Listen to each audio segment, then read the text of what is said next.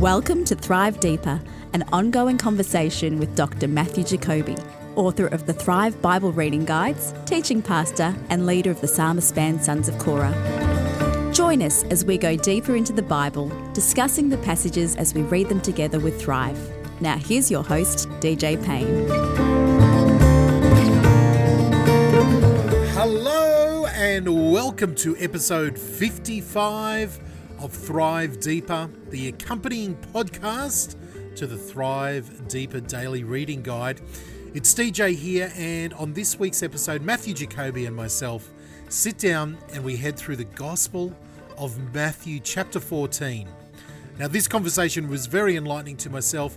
Uh, Matthew brought out some patterns and some points that I hadn't previously caught going through this uh, through this amazing chapter. We start off in John with the death of John the Baptist, and we get this flashback of everything that has been happening around that. It's a really interesting chapter, and uh, I know you're going to enjoy this week's episode. Now, we kick off the discussion on this week's episode about a project that we have been working on behind the scenes here and something that we're going to let you know more about over the next few weeks as we release it. It's a really exciting video project, but I'll let Matthew and my past self tell you a little bit more about it. I'll be back at the end of the episode to let you know some more. All right, thanks.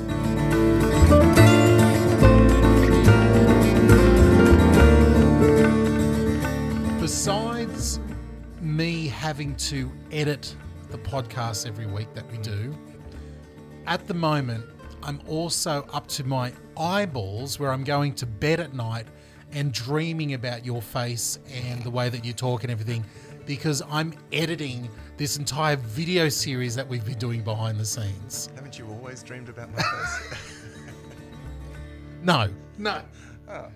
To answer your question, no, I haven't. So I am up. I am. Can can one be? What's what's the right term for this? Can one be Jacobied out? oh, yeah. I, I often am. I get very sick of myself. Well, I'm I'm nearly in that same spot. No, I'm only joking. I, I, I mentioned that I, I mentioned that because very excited to to let everybody know that coming very shortly we've got a a video series about the book that you've written, Deeper Places. Uh, you know, talk talk us through this. This is something that we actually filmed at the end of last year, Yeah. and getting everything together. Finally, uh, you know, editing it on, on a on a new editing machine, and we're going through everything. And uh, I'm really excited for people to uh, have a look at this. Yeah, well, it, it's a it's a series looking at the Psalms, really the spiritual dynamics of the Psalms. So, condensed into that series is kind of everything that I've learnt about the Psalms uh, uh, after over twenty odd years of working with the Psalms and studying the Psalms. So, um, I, I I'm yeah, I'm really excited about. it. I think it'll be uh, I think it'll be uh, a good resource. So. So it's Watch not space. not only is it a, uh, a a video series that we've got that is a bit of a resource for people Mm. and especially small groups. Mm-hmm. It's a new edition of the book. Yeah, And tell us a little bit about what makes the edition new.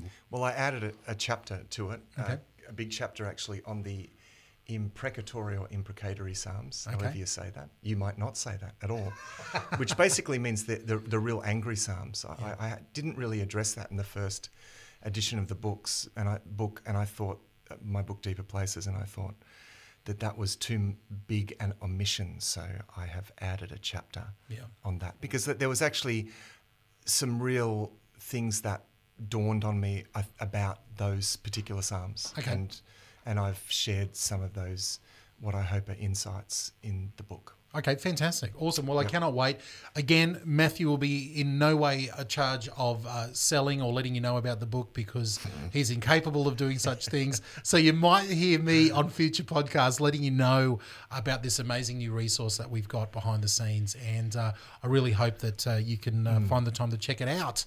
Well, let's uh, let's change gears and get straight into this episode. What are we doing? What are we doing? we are we are in this episode 55 we are talking about well last week we we really talked about uh, jesus's change of way of speaking to the crowds and then his ultimate rejection by the end of chapter 13 in the gospel of matthew we are now looking we want to get through if we can this episode this is the challenge for you matt we want to get through chapters 14 and 15 this this week and cover what uh, what is happening in Jesus in this gospel narrative. Well, uh, big picture is important here when we get to chapter 14. Yeah. Because um, I, I have said before that the way that Matthew structures events in the life of Jesus is very important. That in itself says something. Now, he's saying something to the Jewish people, he wants to say something about who Jesus is. So um, let's see if we can work this out. So, chapter 14 begins with um, uh, Herod, him. Uh, it says at, the uh, at that time, Herod the Tetrarch heard reports uh, about Jesus and said to his attendants, This is John the Baptist. He has risen from the dead. That is why miraculous powers are at work in him. Now, and it talks about um, a bit of a backstory about Yeah, the fact that he weird. had. It's a weird way of telling a story Yeah. because we get the accusation at the beginning, and we're like, "Hang on, he's raised from the dead. What happened to John the Baptist? Last time we heard he was in prison." Yeah. and then, it, and then we sort of get this flashback of what happened to John the Baptist. Yeah, so he's saying that he's telling what happened to John the Baptist because it's a way of saying that, well, Herod is now onto Jesus, and it's so the king of the realm, Herod the Tetrarch, is is now uh, onto Jesus. He's going to um, start pursuing Jesus, and in response to this, Jesus goes out into the wilderness. And there, there is this miraculous, this miracle of the feeding of the multitude in the wilderness. Yep. And then it's followed by the miracle of Jesus walking on the water. Wow. Okay. So now, what happens here when we read these stories is we generally think, okay, that's a nice story. Yep, that's a nice story too. And that's a nice story. Yeah. Now, let's just think about how they fit together. Yes, great. So there is opposition from the powers that be that leads Jesus to go out with his people into the wilderness. Mm-hmm. In the wilderness, there is miraculous provision uh, of food. Mm-hmm. And then there is, we have Jesus and his disciple Peter walking On across the lake, yeah, a pathway across the lake, right? Mm-hmm, Um, now, can you think of anywhere else in Scripture that that has um, conflict with the powers that be, Yeah. leading to the people going out into the wilderness, receiving miraculous provision of food, and finding a pathway through the Yeah. sea? Yeah, it's obviously Of course. So The for Exodus. for the Jewish re- readers and the Jewish audience, Yeah. they're going to pick up on that straight away. That's oh, so Jesus is like the, a new Moses. Yeah. That's Matthew's wanting to illustrate something here. Uh, that Jesus is doing the same kinds of things. Now, patterns like this are important because they show uh, they show Jesus' connection with everything that's gone before, and this is important. This is he is of God, and he's doing the things that Moses did, but um, he is uh, he's doing them in, in in his own particular way that says indicates that he's even greater than Moses. Yeah. So so this is how these how these miracles uh, kind of fit together. Um, the the walking on the water bit is particularly significant um, given the symbolism around bodies of water. And this was the case actually also in Exodus. The significance of the parting of the sea had to do with the association of the sea. Now, the sea was seen as the realm of death, the undergod, the, the, the underworld, the place where uh, the god Yam w- was resided. And, and so it was greatly feared. It symbolizes the forces of chaos. Yeah. In, in Genesis chapter 1, we have this picture of the Spirit of God hovering over the watery depths. Hmm. And in ancient Near Eastern symbolism, um, and in fact, in other creation uh, epics, you have this idea of a primeval watery chaos. Yes. And what you, we see in Genesis is God bringing order to the chaos, you know. So he separates the land and the sea and, and creates these spaces for life, you know, Yeah. out of the chaos. So you've got this It's almost a fear yeah, of, of these large That's bodies right. of So, water. so Yeah. there really is, there really was this fear of uh, of these bodies of water, and, they symbolized a lot more than just what we think. It's not just a nice trick. Actually, walking on the water is has this um, strong sense of mastering these forces of chaos. I mean, he walked in the same way as Moses is able to separate the water to create dry ground. This is um, for uh, in the book of Exodus. This is important because it harks back to the creation account where God separates the water from the dry land And and, it- this- holds back the chaos. And it's almost like here in in um, this account with Jesus and Peter is you know in the storm and the in the uh, the walking across the water. It's almost like it's almost like I'll do you one better. Mm. You thought separating the water and you being uh, you know is is Yeah, was yeah. impressive. How about you just walk across it? You know, Yeah. like it's it's it's it's like almost like a victory over. it, yeah. yeah. So and, and and it's well, it's better in the sense that it's you know he's not just trying to say this is a better trick. It's actually it actually shouts louder. Yes, That's, the point. It shouts louder the message. Yeah. Like I'm walking on top of this. Yeah. I'm not just pushing it aside. yeah, I'm yeah, actually yeah. walking on top of it. Yeah, and, yeah. and and he calls Peter out uh, to do the same as well. And so that I mean that's important again because it's this. Uh, Jesus is calling his disciples to this position of authority and mastery and and uh, to the basically the creation mandate to rule over the earth. And it has this symbolic significance is that you know that Peter is he walks on top of the chaos without being drawn down into it. Uh, so it's a very rich, it's a very rich miracle, um, as is of course the feeding of the five thousand. I mean, this is um, really important statement about the God who provides that is equally present there in the Exodus.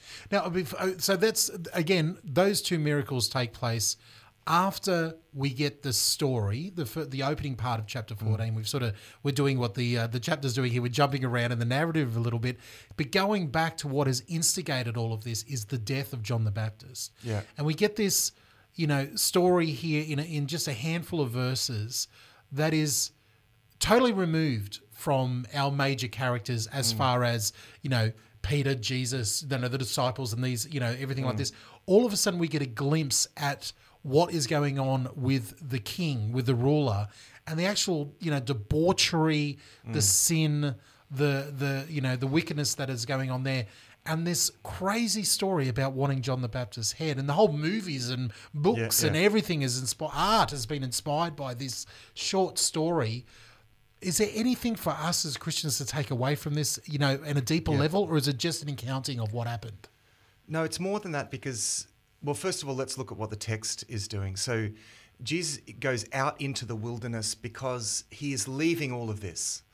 Uh, it's this come out of, it's coming out of that system. He's not going to get involved in that game. He's not going to play power games with Herod. That's not what he's come to do. He's come uh, to lead his people uh, in, in a kind of new exodus in a spiritual sense. And so he takes them out into the wilderness like Moses and so forth. So th- this just underscores the corruption within the nation. And and remember, because John is the prophet here. So here here here is the king killing the prophet.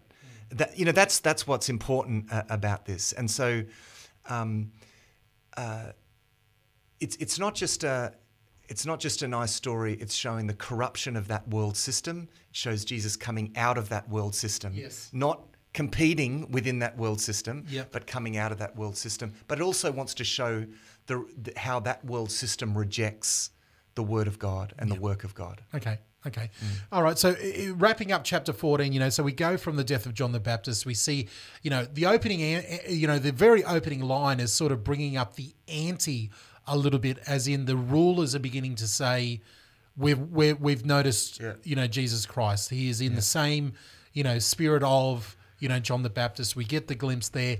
We get these two amazing miracles the feeding of the 5,000, uh, Jesus walking on the water you know, as we wrap up chapter 14 here, w- what's the takeaway for us? So, uh, you know, we get the picture of, of Exodus, we get the picture of a new Moses, we get a picture of amazing, miraculous that God is behind, you know, Jesus Christ.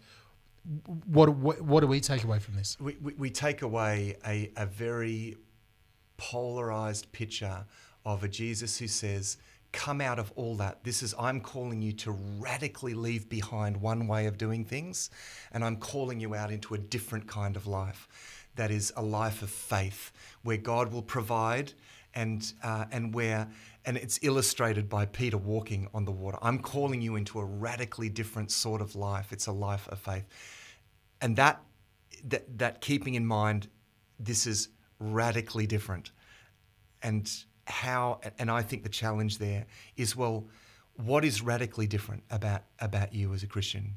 Uh, because um, between this life and the worldly life, there really is that, or there certainly should be, um, a real difference.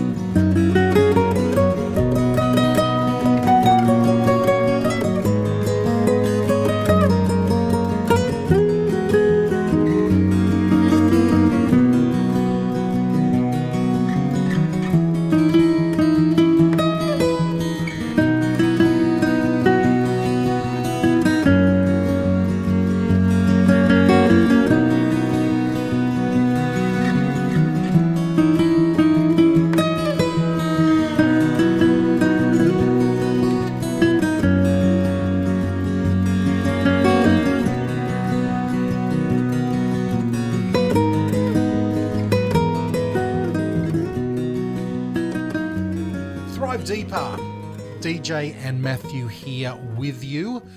We've, uh, we've just power walked through uh, chapter 14 of the Gospel of Matthew, and we've seen the death of John the Baptist and this sort of uh, Moses like picture of Jesus coming out of the worldly system, feeding the 5,000, walking across the water with Peter. And now we come to chapter 15. In chapter 15, the opening gambit from chapter 15 is this familiar scene in Jerusalem of the Pharisees and the religious law, you know, teachers of the religious law coming to Jesus and his disciples and wanting to argue. Yeah, and and this this flows on from the section before because uh, the section before shows Jesus as the new Moses, and of course Moses is the giver of the law. Yeah. So what happens next is a dispute over the law. Yeah. It's actually a dispute over the traditions that they have added to the law. Yes. Um, it says then some Pharisees and teachers of the law came to Jesus from Jerusalem and asked, Why do your disciples break the tradition of the elders? They don't wash their hands before they eat. Now, this isn't just, this is more than just narrow minded legalism. Uh, and again, I think we have to work against a bit of a caricature of the Pharisees here. Right. Um, the food laws, like the laws of Sabbath and circumcision, were all about keeping the distinctness of the people. Yes. This is a statement of faithfulness Yes. to God. Um, and it's, a, it's actually a key aspect of being the people of God. And there were a lot of people in the Maccabean period, and I keep I've often referred to that Yep, period yep. uh, when the um, Jewish pe- when the Judaism was outlawed by the um, Greek emperor um, Antiochus Epiphanes around sort of 168 uh, BC, Mm-hmm. and th- the Jews stood up for what they believed. I mean, the big threat then was assimilating and becoming Hellenized. Yes. You know, becoming like, Like the culture. everyone else, like Yeah. the culture. And there was this whole generation that stood up for their faith and said, "No, we will not. We're going to keep, um, even though our laws have been outlawed, Mm. we're going to, to the death." Defend, you know, defend these laws, and and, and many people died, to, Mm. you know, in, in practicing these things. So, so that idea kind of held on. You Mm. know, this is about this is about being. Um, uh, it's like this is about being Israel. Yeah. It's it's um, a kind of patriotism. Yeah. To the death. Yeah, you know, yeah, yeah, we're going to follow these laws, but it, it had become all about that. So so Jesus not following the laws. Uh, it's a little bit like burning a American flag on Fourth of July. Yeah. It's it's that kind of In the minds of the act, Pharisees. in the minds of the Pharisees. Yes. that- that- Yeah. Because why aren't you doing this? Yeah. As a godly person, You- this you- is how yeah. we show that we're the real deal, Yeah. and that's what Jesus has a problem with. Yeah, because you're you're talking about Yeah. the nation of Israel and this new kingdom of heaven that we have all been looking forward to. Yet, Yeah. you keep going against what we've all been fighting for and dying for literally all these years. What's what's the deal? What's the deal? And even the sense of at the beginning of this of this chapter, um, I sort of missed it when I read it uh, read it through before. But uh, these guys have come to Jesus. Yeah. They they they they're Yeah. searching him out. Yeah. So so again, to paint against the picture and the stereotypes that we have of the Pharisees being Yeah, these, yeah. they're seeking Jesus out and going. I think it's a sincere question. Yeah. Of saying, hang on, what is going on here? Yeah. You're doing all this stuff, but you're not following. Yeah. And and I mean Jesus is pointing out that they have got it wrong. And he's not doing this to ju- to judge them as in condemn them. Like he wants them to turn around and and and um, heed what he's saying. And essentially what he's saying is that they have the, these laws have developed into a kind of badge of membership of the covenant people that I do these things, and therefore that uh, that shows that I'm one of God's people. Well, he says that that's not. I mean, what Jesus wants to do is actually redefine what it means to be part of the covenant people. Yeah. It's about responsiveness to God. It's about faith. It's not just about following all of these traditions. And and the, then he also criticizes the fact that they had they had um, uh, formed various traditions Oh. around law keeping that actually had even contradicted the purpose Yeah. uh, of the law. Yeah. And um, one of these, and it indicates this here, had to do with the fact that I could store up money and sort of put money aside for that would eventually go to the temple, but I could benefit from that money and, and I could say to people who really needed it, oh no, sorry, I'm not going to give this to you I've already pledged this to because I've already pledged this to God. Yeah, yeah, And yeah. it was just an excuse, and it just became uh, a contradiction in the in the of of other more important principles of caring for your parents and the poor and Yes. so forth. So um, so the traditions themselves had actually become quite problematic. And again, he again uh, once again he quotes Isaiah, and Jesus quotes Isaiah in front of him after calling Yeah. them hypocrites yet again, Yeah. and saying, you know, it's he, basically says it's uh, you, your heart is the problem here. You're Yeah. not getting it. You're you're saying the right things. You are doing the right things. Yeah. Mm. Your heart is far from God. And then and then he he does you know he- the great thing. He calls out to the crowd and gives them a very, very basic, the way that only Jesus can, the very simple truisms of saying it's not what goes into your mouth, Yeah. it's what comes out of your mouth. Like so simple, so Yeah. simple. And the crowd was marveling at the teaching. Yeah, yeah, that's right. And and he, he breaks it all down. Which he's actually applying what these food laws were actually trying to symbolize in the first place. This idea of, um, of, of ideas about defilement and, and what they were doing is that they were keeping the laws without recognizing what it is that the laws were actually trying to ingrain. Um, so he is, as is often the case, mm. I mean, he does this in the Sermon on the Mount, doesn't he? Yeah. Where he points out the principle of the law. Yeah. You, you think you've ticked the box of adultery just because you haven't, you know, physically committed adultery, but he says, but I say to you, even if you look at a woman lustfully, you committed adultery in your heart. So he's constantly getting to the principles of the law. Mm. And it's the, it, this is the same thing that he's doing here. What is it that really defiles? It's, it's not just these mm. outward things. It's actually what is in your heart that, Yeah. that defiles you. And- And it's a great we get a we get a real insider look here of what is going on. Again, Matthew through, through Matthew in his storytelling is upping the ante Yeah. of the of the the persecution coming towards Jesus because straight away you get the uh, you get Peter and the crowd and the and the disciples coming over to him going, dude. Chill, you've really offended Yeah, the. Pharisees. They're going back to Jerusalem. We're getting in trouble here. And he's like, and then Jesus harks back to the former parable saying, don't worry about them. They're, Yeah. they're, they're the, you know, when I told you about the weeds growing up, Yeah. they're just weeds, you know, like they're not doing the right thing. And then, then when all that settles down, they go, okay, now explain to us what you meant about not, the, the, we don't get it. We don't Yeah. get it. And Jesus breaks it down in such a simple, childlike way, teaching his disciples, Yeah. a very gr- almost graphic way of explaining what he means. It's amazing. Yeah. It's amazing. You're absolutely right about the disciples freaking out through Yeah. this. Because they're thinking, well, he's the Messiah and we've got to work with the powers that be. We've got to. And, and, and he's just putting everyone offside. So they're, re- they by this point they are going to be really really struggling. John the uh, Baptist, with John this. the Baptist has just been killed. they're- you know, like, uh, God, dude, chill. and, and and that becomes very clear in, in, in chapter 16 but we'll, we'll, we'll get to that the next account i mean the interesting thing after that is that he then withdraws and he goes uh, this is his his kind of foray into gentile territory Yeah, he goes up into the region of tyre and sidon and the interesting thing is while when he's in in the land of Israel and people are not getting it, he goes into the Tyre and Sidon, and someone there, a Phoenician, because they they are the Phoenicians, Yeah. a Phoenician woman does get it.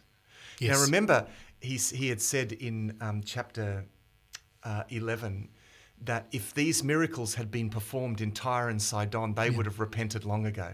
Remember, he says that. Yeah. Uh, um, and when he says, you know, woe to you, Bethsaida and, and Chorazin, because if the, these miracles would have been performed in Tyre and Sidon. Yep. And Tyre and Sidon throughout the Old Testament are used as the kind of sort of epitome example of evil nations. Yes, yes, yeah, Mm, evil, godless nations. So now he actually goes to Tyre and Sidon. And And, and when he was there, like I, again, we don't have much information, but obviously there were there were uh, Jewish people there, and there would have been you know some sort of level of synagogues or something like he would have been doing some sort of you know connection there with with Jewish people, or is that just Well, have I have I yeah, read something I- into into that Yeah, or it, well, it doesn't say that. Okay. It doesn't. That, that's not the point of why. If, if he did, it's not important Okay. for this because what Matthew wants to show is that where whereas people in Israel didn't get it, the people in Tyre and Sidon did, and and Jesus had actually said as much, just uh, earlier in chapter uh, eleven. But again, this is he's still being very Jewish here, and this is the bit that I think a lot of us in the modern church, as us Gentiles who don't live in this world of Jew and Gentile, this is a troubling passage. Yeah. Because this Phoenician woman comes to him and realizes who he is, son of Yeah. David. Yeah. She basically goes, Jewish God man, you know, I know who you are. My daughter is demon possessed. You're the only one, obviously, that can save him, Yeah. save her. And he does. Jesus doesn't even like ignore, speak to the hand. And she's obviously bothering them. That whatever they're doing, she's not leaving them alone. This is going a long time, and the disciples are saying, "Dude, deal with her. We can't handle it anymore. She's annoying Mm. us." And Jesus' response to the woman is, "I'm I'm a Jew. I've been sent to speak to the Jews. Can't help you. Sorry, sis." Yeah. and she she will not leave him alone. She keeps worshiping him, helping me, and he responds in one of the. I just I'm amazed at this passage. It isn't right for me to take food from the children and throw it to the dogs. Hmm. And she doesn't blink an eye. She doesn't blink an eye. She owns it. And she says, Yeah, that's true. But the dogs are allowed to eat from the crumbs. Just give me something. She hmm. will not let up. And boom, you know the faith the, the belief Yeah. the everything that we've been talking about he calls a dear woman at the end Yeah. and and and does exactly what she wants him to do This is this is and uh, you know this is a struggle for for a lot of people this passage but what we've got to recognize is what Jesus is actually doing here because at the end she exhibits greater faith than he Yeah. has seen Yeah. in, in in in the whole of Israel in his Yeah. ministry Yeah. down south so so he is he is doing things in such a way to elicit that kind of faith. Mm. Now there's something here that's very reflective of the Psalms actually. I've often used this very story Wow. to illustrate something that happens in the Psalms. Because in the Psalms you, you get one of the most common themes of lament in the Psalms is how long, Lord, how long? It's because it, as it says here, Jesus did not answer her a word. No response. And that is a common issue in the Psalms. I cry to you, but you do not answer. You're not talking to me, uh, as you said. But, but it seems that God does that. He, pr- he holds back from being found in order to give us time to seek. Seek and you shall find. So, because what God wants more than to answer our prayers is to grow our faith. And so he gives us time to exercise faith, like a muscle. You exercise faith and it grows. And so he's clearly giving this woman time to exercise, exercise her faith because he wants her faith to be exhibited. He, he's, he, he's trying to show something here to his disciples, mm. okay? This faith that this, to really vindicate what he'd already said before about Tyre and Sidon that they Yeah. would respond when you uh, have and, and also a great contrast to what has just gone on with the Pharisees. yeah. That's exactly like right. they're not yeah. getting it here. Let's go out to this place that you think is the world's yeah. worst. Let me show and you a Phoenician woman Yes. has more faith than you Yeah. now, and and in, and she's exhibiting her faith in the classic psalmic kind of sense. You know what I mean? It's where where she, and and what happens in the Psalms is that. Uh, you know, they th- there are these complaints that God isn't answering, but then they make appeals, right? They make covenant appeals based on God's self-revelation, and it's this idea of wrestling with God, you know, from which actually even the name Israel comes from. He, th- th- Those that wrestle with God, he, he wrestles with God, and it harks back to Jacob holding on to the angel and saying, "I'm not going to let you go until you bless bless me." Right. Yeah. So, so this is what happens in the Psalms. You have this sense of I'm holding on to you. I'm not letting go until you bless me. You see the same thing here uh, in this Phoenician woman. So she is actually exhibiting this Israel like faith. like faith. Yeah, yeah, yeah. Uh, this Jacob kind of phenomena here, more than actually the nation uh, of Israel, and so, so he he doesn't answer a word, and his disciples, she obviously keeps going. Yeah.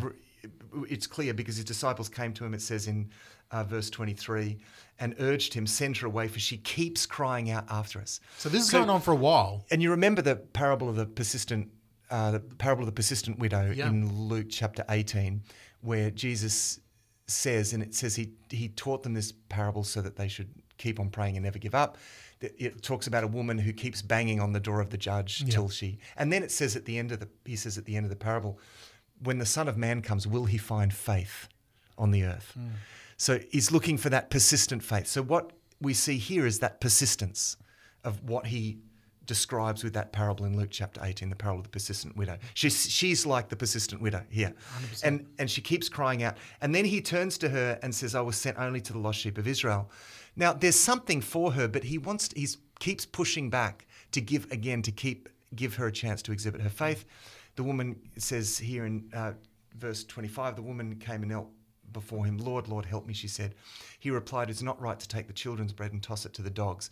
This is probably, he's, he doesn't mean this as an insult. This is a, a, a proverbial Yes. kind of saying of Yeah, the yeah, day, yeah, okay? yeah. Um, he's not calling her a dog. He's just quoting a, a, a, a, a proverb. But, and, but nevertheless, it's a big pushback. Yeah. Um, now, the next bit is what is remarkable. Yeah. She says in verse 27, Yes, it is, Lord. She said, Even the dogs eat the crumbs that fall from their master's table. Now, this is more than just a clever working of Yeah. that proverbial illustration Yeah. because th- there's this law in Leviticus 19:9 uh, where it talks about uh, God says to the Israelites, when you harvest your crops, don't harvest right to the edges and don't pick up the bits that fall to the ground. Leave them for the alien and stranger Yeah. in the land. Yeah. Now she's the alien and stranger, right? Uh, she's the outsider for whom that was to be left, and and she's laying claim to that. Now, did she know that? Um, she she may well have observed that practice. Actually, and it's, it's quite possible. Um, they're a neighbour. She may well have observed that practice uh, among the Jews, but her appeal actually is quite remarkable. Uh, that there is something for her, and she makes appeal to that. And Jesus just Yeah. remarks, uh, just this is amazing. Yeah. Woman, you have great faith. Yeah. Uh, your request is granted. So this becomes an indictment. Yes. That's the purpose of this. This becomes an indictment on the lack of faith Hmm. uh, that Jesus encountered before. It's it's and it would have been like I can imagine this going down and Peter and the crew standing around just gobsmacked. Yeah. Jaws open, slack jaw just going, what just like Yeah. it would have been offensive to them. You know, not Yeah. only is there Jewish, you know, rules about how uh, Yeah. men and women are to speak to one another, Yeah. but there's Jewish rules about how they are to respond to foreigners and Yeah. stuff, and uh, you know, non-believers and stuff. That's right. And she breaks through all of that. I personally think, and I've heard people talk about this in different ways, and again, depends how you think about Jesus. I think he knew what was going to happen, of course, Yeah. all the way through. Yeah, he knew he's the drawing cha- out the faith that's there. Yeah. Exactly. He was drawing out what was there. He he wasn't doing it to, to actually turn her away. That's right. He was doing it for an example to everybody, herself, you know, the crew around him, everything like that, and to prove something. It wasn't that he literally was like, Yeah. be gone. That's He- right. Yeah. To to exhibit her faith, and then uh, the opposite ex- is exhibited actually about his disciples in the next, uh, very next account, because there you have another situation where Jesus is doing all of these amazing miracles that they're seeing, Mm. and then there's a crowd. It's not a big, not as big a crowd this time. 4,000. Yeah, and they've got more provisions Yeah. uh, than, than before. Yeah. And yet, his disciple, in verse 33, is disciples so Where could we get enough bread in such a remote place to feed such a crowd? It's exactly the same situation that had just happened in chapter 14, right? So Matthew is clearly pointing out something here. Here is this Phoenician woman that demonstrates this faith. Yes. They have actually already seen Jesus do something with a greater crowd, and they're stressing out about how such a multitude is going to be fed. Do you get the sense that sometimes that Jesus was rolling his eyes? Oh yeah, Yeah, like absolutely. just just like oh boy, like it like it was weighing weighing Yeah, on yeah. on him what he Yeah. had to go through here with the crew. absolutely. Yeah. Oh boy. Um, okay, so that is, we, well, we've done really good there. We've we've really uh, you know um, gotten through uh, chapters fourteen and fifteen here of the Gospel of Matthew. As as as we take things away, and we see this amazing you know time yet again when he comes back to Galilee in the middle of fifteen here, and uh, again he just goes on a healing you know, crusade almost. Like there are, you know, vast crowds of sick people brought, blind, crippled, uh, lame, uh, you know, the demonized, all of them coming to, to Jesus, and he is healing them all, like really going to town. Um, you know, why do we get this uh, resurgence of this? After you know he's he's doing the parables he's doing this he's sort of he's he's pulling back he's visit he's visiting different things is this like one last great show for them or Well, yeah, I think he, he he never gets to a point where he gives up on the people. Yeah. and that's why. So he, uh, I mean, we talked um, in the last episode about him. In a sense, no, I'm not going to talk to them, uh, or I'm going to talk in parables so that only those who are willing to hear. Uh, but but that doesn't mean that he gives up. Yes. Because he wants he wants to put these signs out there to continually indicate what is happening. And it's actually it's more about just doing clever things uh, and, and demonstrating power. It's actually the nature of what he's doing. He's driving out demons and he's he's um, healing the kinds of diseases that shut people out that made them ceremonially un- unclean Yes. he's o- opening ears and eyes Yeah. these are very symbolic Yes. miracles all of them um, and and so he's he's doing these things because he just never gives up.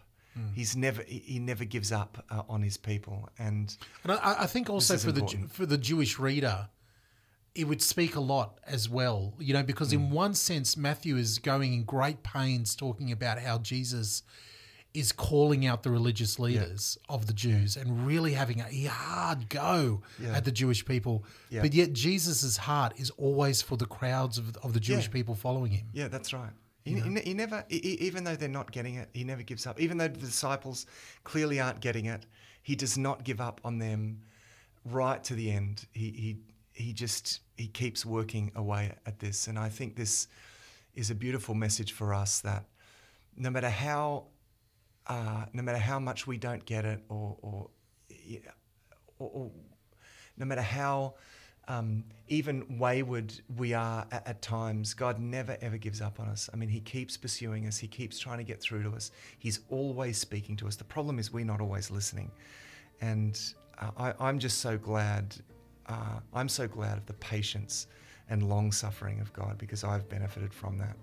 I recognize he, he, he just he just keeps speaking and he keeps speaking, and I just encourage us, uh, all- of our listeners to uh, recognize that it's not a matter of oh God doesn't speak to me. No, He's speaking to us all the time. He's speaking through His Word. He's speaking to us within our hearts by His Holy Spirit to lead us to that place of repentance and faith and and he just never ever gives up.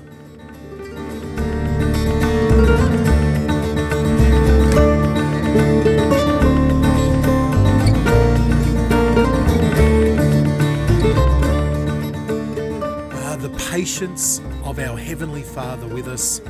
What a great place to finish the discussion of the uh, 14th chapter of the Gospel of Matthew. Thank you so much for joining us this week. And uh, I need to say a massive thank you to everybody that's gone over to our Facebook page. We've got a Thrive Today Facebook page, and you can follow along over there. And part of that is our Thrive Deeper podcast Facebook group. So you can head over to our private group and discuss your questions, get to meet different people who also, uh, uh, you know, listen and enjoy this podcast. It's a great way to connect and have your questions asked. Uh, in fact, next week we'll be uh, looking at some of the questions that have been coming in for the Gospel of Matthew, and we'll be going through them next week. If you need your question answered, head over there and do that at any time.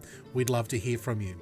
Now, you might not know, but Matthew Jacoby, our very own Dr. Matthew Jacoby, wrote a book a, uh, a few years ago called Deeper Places about the spirituality of the Psalms. And edition number two, the second edition, is about to come out, and we have created a video series for small groups to work through the book together. We would love you to get a hold of this and get to know Matthew in a whole new way through this book, in your small group or life group, and through this video series. The easiest way to do that is to head over to thrivetoday.net.au and sign up to be notified. We've got some trailers coming out soon and the videos released very shortly. So head over to thrivetoday.net.au, sign up with your email, and you will be notified the minute it comes out. We'll tell you more about it in the upcoming shows. But until next week, this has been DJ for Thrive Deeper. I'll see you then.